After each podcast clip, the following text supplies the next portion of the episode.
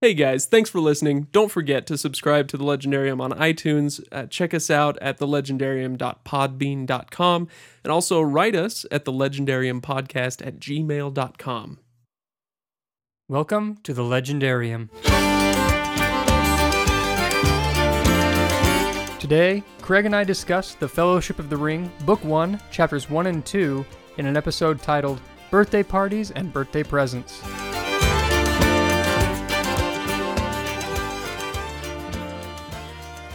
Welcome everybody. Very excited to be here. I am Craig. This is Ryan. and uh, okay, we're we are starting this uh, Lord of the Rings podcast. Um, we are going to be going uh, systematically through the entire trilogy or volume if you you know if you're not into that whole splitting of the volumes thing. So, and if you're looking for uh, us to begin with The Hobbit, you are in the wrong place. Yeah, that's not what we're doing. We uh, so Ryan, eh, I'll I'll tell you the reason we're doing this. One of the reasons is because Ryan has never read the Lord of the Rings.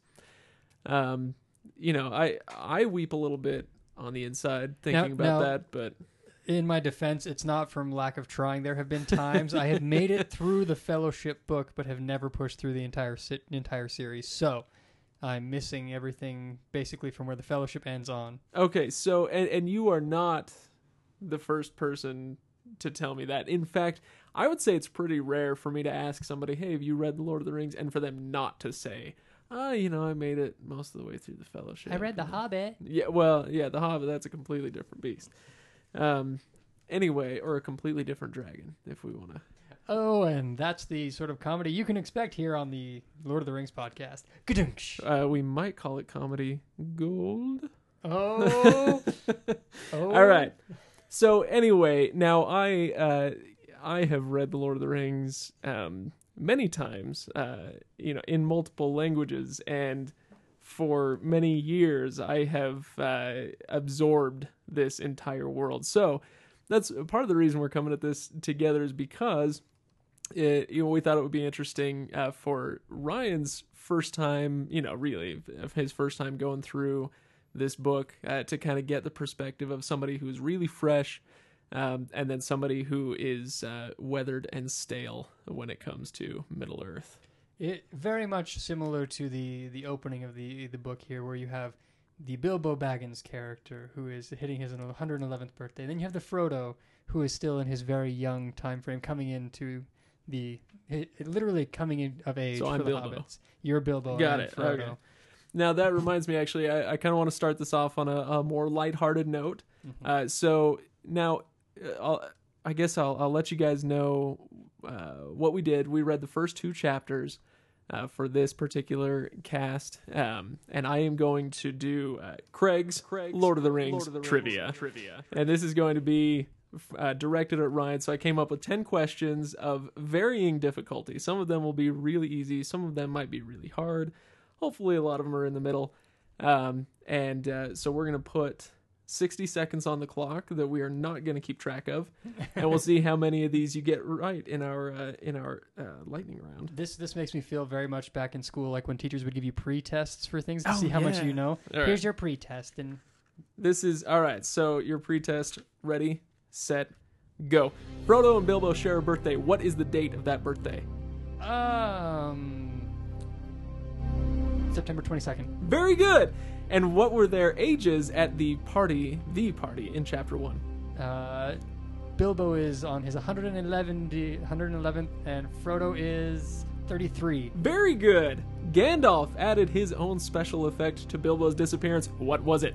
He added a spark, a big white flash when he. Good, a flash of light. Yes. Bilbo, when Bilbo leaves, he doesn't go alone. Who were his companions? Three dwarves. I am impressed. Three unnamed dwarves. Yes, indeed. Bilbo left a present for Lobelia Sackville Baggins. What was it? Spoons, because she was always stealing the spoons. That's right. She was suspected of stealing his spoons at the end of The Hobbit. Um, Sam's cousin Hal claims he saw something in the woods. What did he see? he saw what we will learn later is an ent. And what did what did Sam describe it as? A giant mm, like man tree. I can't a walking elm tree. A walking elm tree, but there are no elms in that part of there, so he couldn't have seen it. Okay, fill in the blanks. One ring, to Rule them all. One ring, to Find them. One ring, to Bring them all. And, in the darkness, bind them. very good. All right. Who were the two kings who died defeating Sauron at the end of the Second Age? Elil, El, Elendrid, Elendril or something like that. the father of Isildur and the king of the elves, whose name Nice. Oh well, that's pretty good. Gil-galad and Elendil. Got it. Who assisted Gandalf in hunting Gollum? Mm, Siri. I have no idea. Siri. Aragorn, the greatest Ah. traveler and huntsman of this this age of the world. Um, when Gollum couldn't find Bilbo after the events of The Hobbit, where did he go? He made his way to Mordor, where all evil goes. Very good. Congratulations. Thank you. I am impressed. Actually, I thought that uh, I think the only one you really struggled with was uh, Gil-galad and Elendil. Yeah, I didn't remember the names. Did But, not uh, remember names. All right, so I'm satisfied that you at least read chapter one, Woohoo! and you have at least seen the movie. So, um, yeah, very good. Um, let's uh, so let's get into a little bit of the meat of it. I now, just so uh, you guys listening understand, we haven't really talked about this yet. Um, you know, we read it uh, over the last couple days, um, but we haven't prepped for this at all. So, my first question for you, uh, Ryan, is: Did you like it? I did. How are the first two chapters? You know, one of my biggest concerns about approaching this from memory, you know, from past memories, is that I can easily get caught up in um, a lot of time being spent describing things. I mean, in the first two chapters, not a problem at all. Everything moves quickly. You know, the stories is told very, you know, very well. They progress things. Um, while still giving you enough moments of detail that I, I didn't really feel like I was I didn't feel bogged down with you know the the colors of the trees. and they can they can happen in some book series. You know, Well, it, has yeah, its place. I feel like it happened once or twice, even in these first couple chapters, just describing too much stuff. But you know, whatever. We'll grant him his license it happens. for a I mean, couple you, paragraphs. you have to create the world around uh, around the characters and everything, so it, it, it's completely understandable. But uh, the first couple chapters of this, um, really, uh, if if I were to try and imagine this without seeing the movies, without having read the books before, just what it's setting up. I mean, within the first two chapters, you've already established that there is something going on here that is so epically large that exists currently in such a small world that I think it's you know there's a lot of potential set up there. And being that I know what it is, you know it's It ruins the surprise a little bit. there's a little bit of a yeah yeah I know what's coming. So Sure, sure. Um, all right. Well, good. Uh, pull up my notes there for me. All right, good. Um, now I wanted to ask you with these um, with these first two chapters. Um, a big question that comes up a lot uh, is why why the Lord of the Rings is so popular. Um, because there's a lot of stuff that was coming out. This, you know, a lot of people talk about how he's the father. Tolkien is the father of modern fantasy, uh, which is totally true as far as I'm concerned. But what's interesting is he's hardly the first. You know, there was a bunch of science fiction and fantasy that was coming out at the time, and stuff that's even I would say still pretty popular. And so some of the people that were being uh, uh, that were being published around the same time. You have Isaac Asimov, C.S. Lewis, Richard Matheson, Aldous Huxley, Ray Bradbury, Kurt Vonnegut. These are names that we should all know. Um, hopefully, we've read you know one or two of the the items on their their got- lists. But you know, and, and while they are, I'd say classics, nobody quite uh, inspires the fervor that Tolkien does.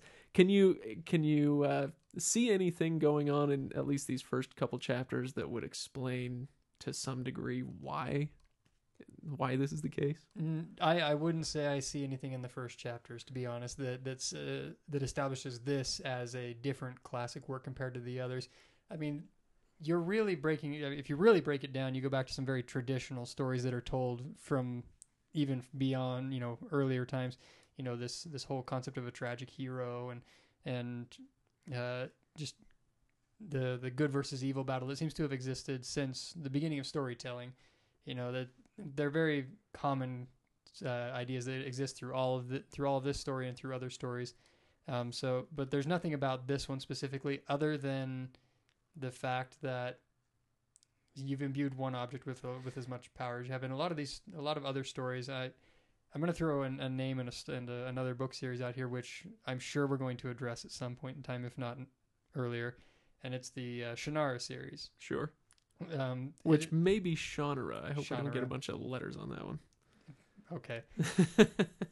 It's but uh, in many science fiction and fantasy, there is the idea of some object being imbued with Mhm. great power, and that is one thing about this one. That if I look at some of the other ones, you know, uh, maybe you know like the Ray Bradbury or some of his works, you know, I don't really get quite that fantasy of of one object imbued with power. Um, whereas with this, that is the case. You know, Sure. uh, same C.S. Lewis is a little different as well. I mean, there's different items, but you know, there if you go to his uh, Narnia series, Mhm, mhm. but I mean, he has a lot of symbolism um, through those. But it's not really one object. Whereas with the Lord of the Rings, you've already established this is the one ring. You know, within the first two chapters. Right. So a lot of times characters don't know what they have until further down, you know, the first book, and that's Yeah, and neither do we. And I, I think, uh, I think you're absolutely right. Uh, So far in the first couple chapters, uh, yeah, it's it's good, um, but we have no distinction, right? There's no, there's nothing to say this is, you know, the best thing that's ever been written. Right.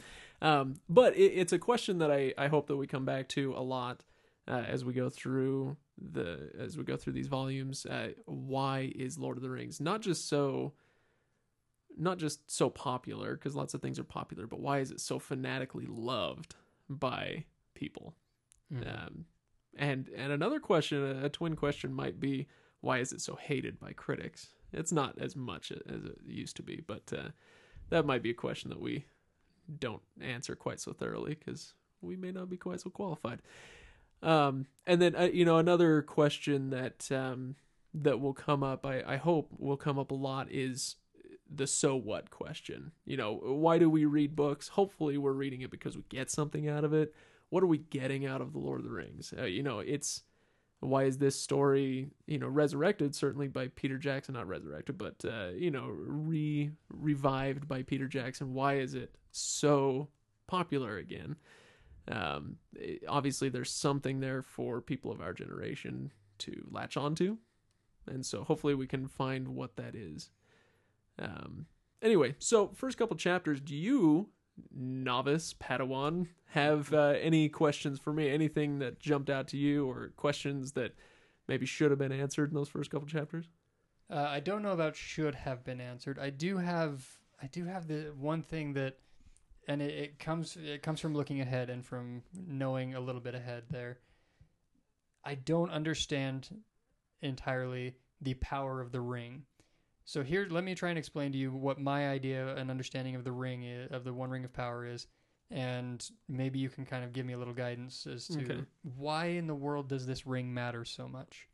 So, first of all, they talk about all the different rings that were created. There's a whole bunch, and out of all those rings, there are only three that are not somehow uh, affected or or taken by the One Ring, and those are the three elves, the three rings owned by the elves, if I remember correctly. Yeah sure more or less Um, but it, it says it, it talks about how all of the other rings, I guess, fall under the dominion of this of the one ring there, and be Sauron put so much of himself and his power. He sacrificed so much of himself and his power into the ring, you know, that it's almost sentient by itself, and that's what granted it its power over.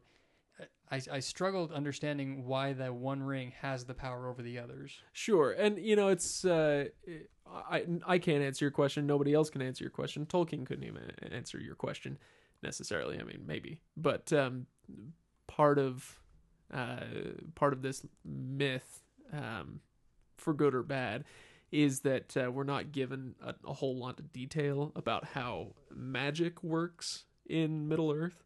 Mm-hmm. And so, you know, we're we're told Gandalf is kind of like blazing a, a trail through the snow later, you know, when they're tramping through the snow. He's using his staff to kind of like melt away the snow. How's he doing that? Well, you know, this isn't fantasy from the last 10 or 20 years where everything is explained in minute detail. I'm thinking most recently of Brandon Sanderson, who I freaking love and who describes how his magic works in great detail mm-hmm. in his books you know and and uh, and so there are definitely merits to that but this isn't a book where that's going to happen um and so at a certain point you just have to let it go is the only answer uh that that i can give you Mm-hmm. um how does it work? Well, you know, Sauron is uh, he is, let's just say he's ancient uh, and learned in the ways of the Force. and knows how to you know so so when he creates something he's uh, he's studied out how to how to um how to make something with dominion over all these other rings you know ring, Right. ring making was not a new thing when sauron did it you know and so he's learned how all these other rings were made and so he knows all right well if i write this little bit of code it's going to be the skeleton key that lets me access all of these other rings Mm-hmm. so who knows Hmm. And then this one might be a little more answerable because he, he touches on it a little bit. You know, he's like, well, why don't we just throw it in the fire? Why don't we destroy it or try or take it to a smithy and destroy it or something? mm-hmm. The only way it can be destroyed is to return it to the forge from whence it came. Mm-hmm. Is there any significance or any specific reasoning why that would why that's the case? I mean, they they also they allude to the idea that dragonfire potentially could, but the One Ring would probably not be destroyed by dragonfire. Right, but I mean, he's uh, and Gandalf specifies. He he says, yeah, maybe dragonfire, but any of the dragons who made fire that hot, they're long gone. You Mhm. know, they, nobody's nobody's around now, certainly who can do that. Um, and so that makes it our only option. And and so I guess uh, why couldn't they find some other volcano to throw it into? I don't know. I don't This know. happens to only be the one in Middle Earth to go to, which is okay. Here's this is I know it's a little bit of a joke, and I'm sure a lot of people. So, an entire Elven language, incredibly Two interesting names. You know, okay, two Elven languages, everything there. Mount Doom. Oh yeah, sure. You go through, you have all these names, everything you can. Mount Doom. Yeah, you know why? That's the translation. The name of the mountain is Orodruin, Mount Doom. It is the mountain of doom. there, I smack thee down. Okay, I, I'll take that. I still, I still, I mean, No, I, I totally agree. In fact, I I'm sure that pieces of my my own personal history with Lord of the Rings will come out as as we do a lot of these casts. But um, I remember when a mutual friend of ours actually uh, handed me the Lord of the Rings when I was 15 years old. He said. Uh, I, I was looking for something new to read, and he hands me this book. He says, "Here, read this." And I look at it, and I said, "The Lord of the Rings." The Lord of the Rings. That's the stupidest title I've ever heard. That is the stupidest thing. And I I gave it back to him. And I said, "No, I'm not going to read that," and I didn't.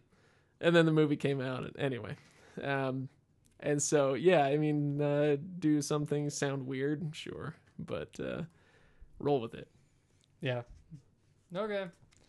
Mount Doom. I'm saying So uh, now, one thing that um, that you brought up actually before you even started reading it was this idea of Bilbo Baggins, the rich hobbit. Um, do do you um, do you hold that against him? I don't know. I don't hold it against him. I just, uh, I, I was kind of a little tongue in cheek, jokingly, you know, that Bilbo was the, you know, the one percent of hobbits. You know, there's the ni- he has the wealth of the Shire, and the other ninety nine percent, just because of the the time we live in and kind of the world around us. It, it, it seemed a little funny, but I don't hold it against him. I mean, this is going to sound very right winged here, but he earned it. He went out and got it. Oh, sure, sure. You know, he he did. How it. dare you sound so right wing? But here's here's the other side of things. He also gave it away quite freely. Yeah, in fact, that was one of my favorite passages. I don't have it queued up here, but um, yeah, that's a, a great little thing that uh, is specified. Where I think it's is it Sam? Or it might- just be the narrator saying that. Yeah, he's got all this money, but he's always been very generous with it. We never, you know, he was never. Uh, Yeah, they talk about it, the the the people, uh, the the hobbits in the Shire take issue with Bilbo because he's you know he's been gone and he's not the same as everyone, but they deal with the issues because he's so generous with the with the money. Okay, I've got it here. Um, the gaffer, Sam's dad. Uh, in fact, he's talking about uh, about the generousness of Bilbo, and and he complains. He says, "There's not some there there are some not far away that wouldn't offer a pint of beer to a friend if they lived in a hole with golden walls." But they do things proper at Bag End. Our Sam says that everyone's going to be invited to the party, and there's going to be presents, presents for all. Anyway, yeah. So um, I, I think it's as far as what what can we take away why is this uh you know why is it a, a story for our day nothing wrong with being rich especially if you earned it um but it doesn't mean you have to be a jerk about it You know, if you have the means to to be kind and generous to those around you, for heaven's sake, be kind and generous to those around you. You know, your your your money, your wealth isn't um uh, it's not it's not virtue in itself. You don't have to hoard it. Yeah, no, I, the, it was actually one thing if you study uh, study American history bit. There's a whole uh, time frame uh, where you have these essentially barons that appear. Um, you know, that's actually the term they use, and some of them, you know, they, they hoard their riches, and, and their names are infamous uh, with, you know, other with some very dark ha- dark things. But then there's a few of them out there who, you know, I will tell you this: pretty much every rich man probably has a bit of a dark side to him. Uh, every man, every man. every woman. Um, but you take uh, people like uh, Andrew Carnegie, you know, who Mhm. took a lot of his wealth, created scholarship funds, did a lot of things, you know, good things. And I think that when you when you apply that sort of mentality, which is what Bilbo does, he takes it, he has all this, and he does good things with it. You know, he's you know he's providing for others. He's not stingy with it, and I think it does teach a lesson to us to say, okay, yeah, it's okay to it's okay to have, but make you know do what you can to to take care of those around you. And and Bilbo uh, achieves his wealth in spectacular fashion. You know, think uh, a little more dangerous lottery. Um, he leaves one day, and he's a well-to-do hobbit, as he's described um, in the Hobbit. He's well-to-do, meaning you know he probably doesn't have to work. He his he's independently wealthy, Mm-hmm. but he's not you know not a one percenter. He's not insanely rich, but you know as far as these hobbits are concerned, he is super rich overnight. He comes back and he's got trunks full of gold. And, yeah. Um, but I want to take a little bit different tack um, in in uh, general Hobbit culture uh, that we learn about a little bit in chapter one. Um, the Gaffer talks about how Bilbo uh, has learned Sam his letters. Um, you know, he's he's taught Sam how to read and write, and and he says, uh, meaning no harm, mark you, and I hope no harm will come of it. You know, so basically he's saying, well, Bilbo taught him how to read and write, and I'm sure he didn't mean anything bad by it, and hopefully, you know, nothing bad comes of it. But so there's this, uh, there's this idea that um, the hobbits. Uh, oh, well, let me let me put it to you this way: What's better, hardworking, ignorant, happy folk? or knowledge that's going to get you involved with the world around you, maybe make you a little bit more cynical. Um, you know, so there's to be to be educated and cynical versus to be ignorant and and happy. Is there a dividing line there? Do you think there's a tendency? The And which is better? the idea of one being better than the other is a little bit. Uh, it's difficult to say that that's a, a, a good way to, to approach it, um,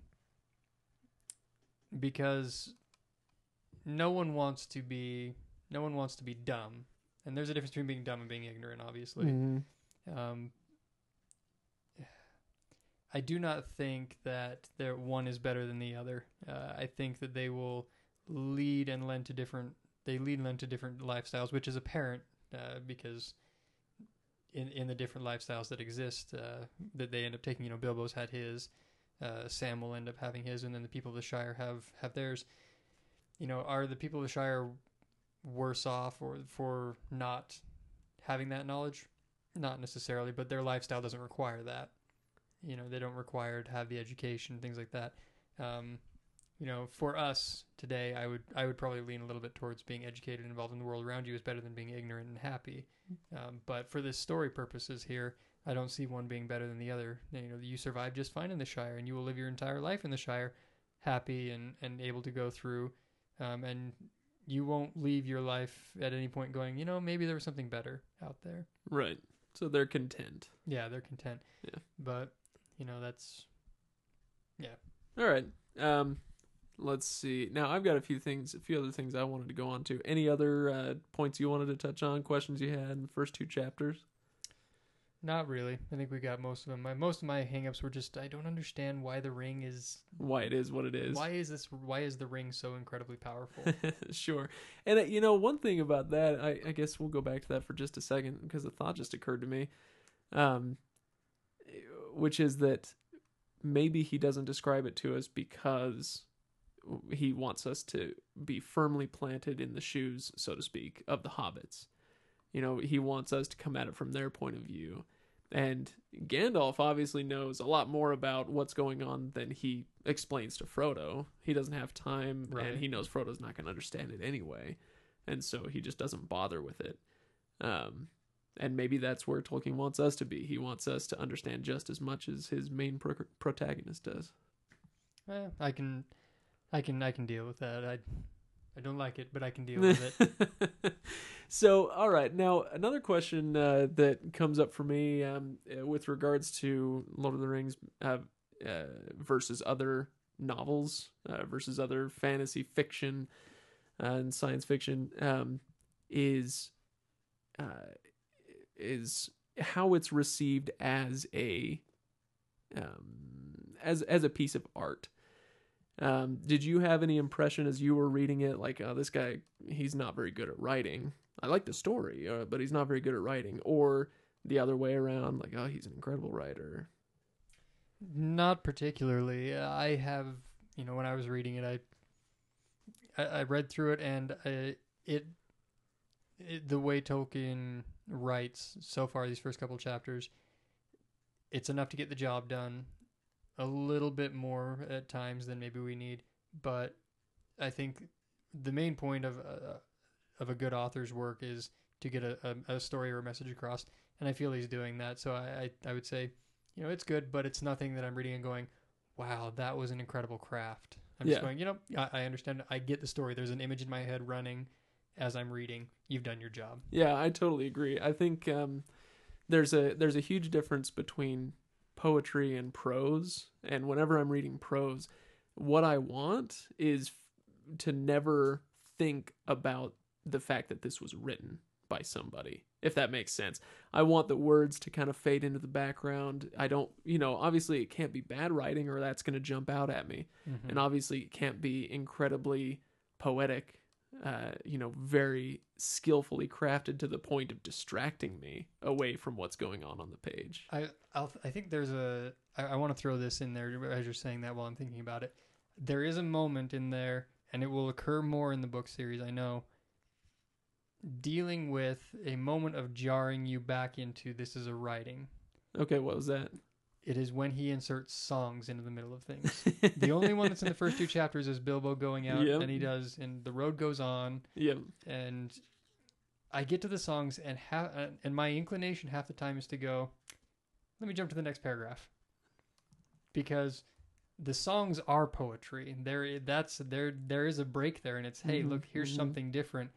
And while I can envision Frodo or Bilbo or whoever going off and, and you know saying these words as they're going along, I have to assign it a tune. It's now a song. It needs a tune. It needs other things, and it jars me out of the moment. all right It just so you've you've just hit on one of the number one complaints of all people who read the lord of the rings and a lot of critics as well which is we hate the poems we hate the songs uh, get rid of them we wish he would have gotten rid of them um, it, and uh, you know when we get a little bit further when we get to lothlorien and, and they're singing the lament for gandalf there's a lot of stuff that you know okay we can skip past this um, the ents song about the ent wives oh my goodness Mhm. gracious that goes on it drags but a little thing like this, I actually uh, put a little note here next to the road goes ever on and on because this actually, this particular poem will recur several times, but it's changed a little bit every time.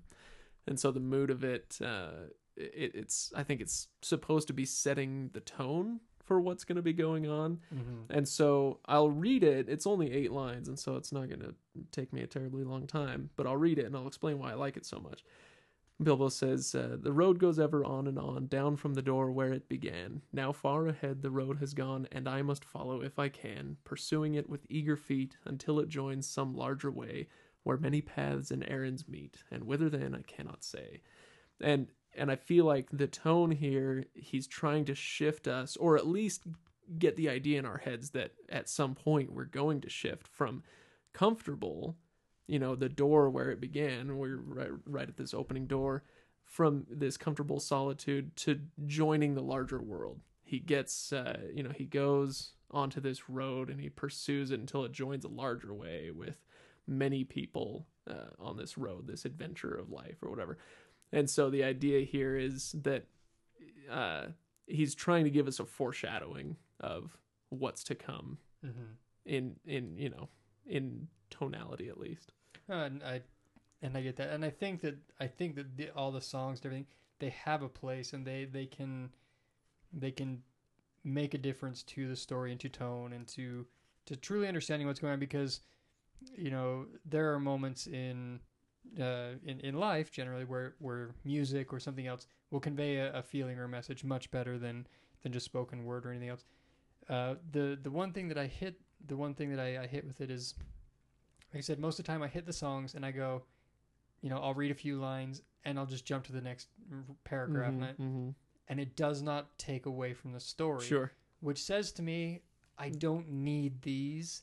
Do I? Do they need to be taken out? No, they can be there. It's fine. But I just realized You're just I'm going. I'm going to jump it, and if I want to, if I want to go back and look at the songs, I'll go back and look at the songs. You know, maybe I've, there probably is. You know, put it, take all the songs and say, you know, this song in Appendix One or something like that. Go back and hear. You know, you can go back and review all the songs Sure. listed here. Sure. You know, if you really want to learn them, so you don't have to go back and try and find them. Uh, but you know, just realize that I'm probably to jump those most of the time. Yeah, and you know, I, I think he may have Tolkien may have realized that as well. Um, maybe not. I mean, the dude loved poetry, so he might have just figured everybody else did too.